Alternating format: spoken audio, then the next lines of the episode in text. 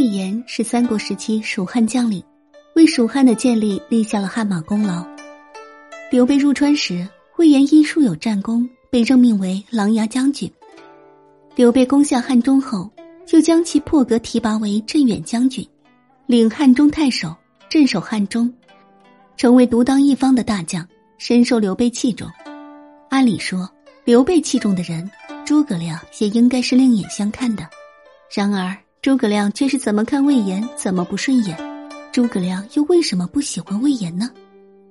在《三国演义》中，有一个人物是非常特别的，这个人就是魏延。对于魏延这一位人物，在《三国演义》中也是争议颇多。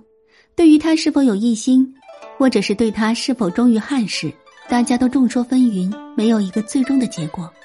而且他志向特别远大，想在这乱世当中也要谋取一个自己的安身之所。在天下大乱之时，他选择投靠当时势力没有受损的荆州刘表，在刘表帐下为其在战场上奋力厮杀，而且获得不少的战功。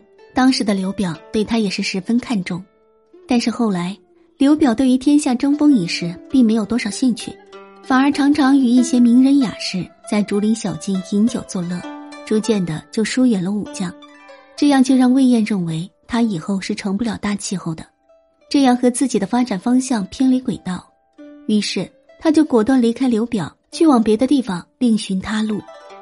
他离开刘表之后，直接投奔了当时的长沙太守。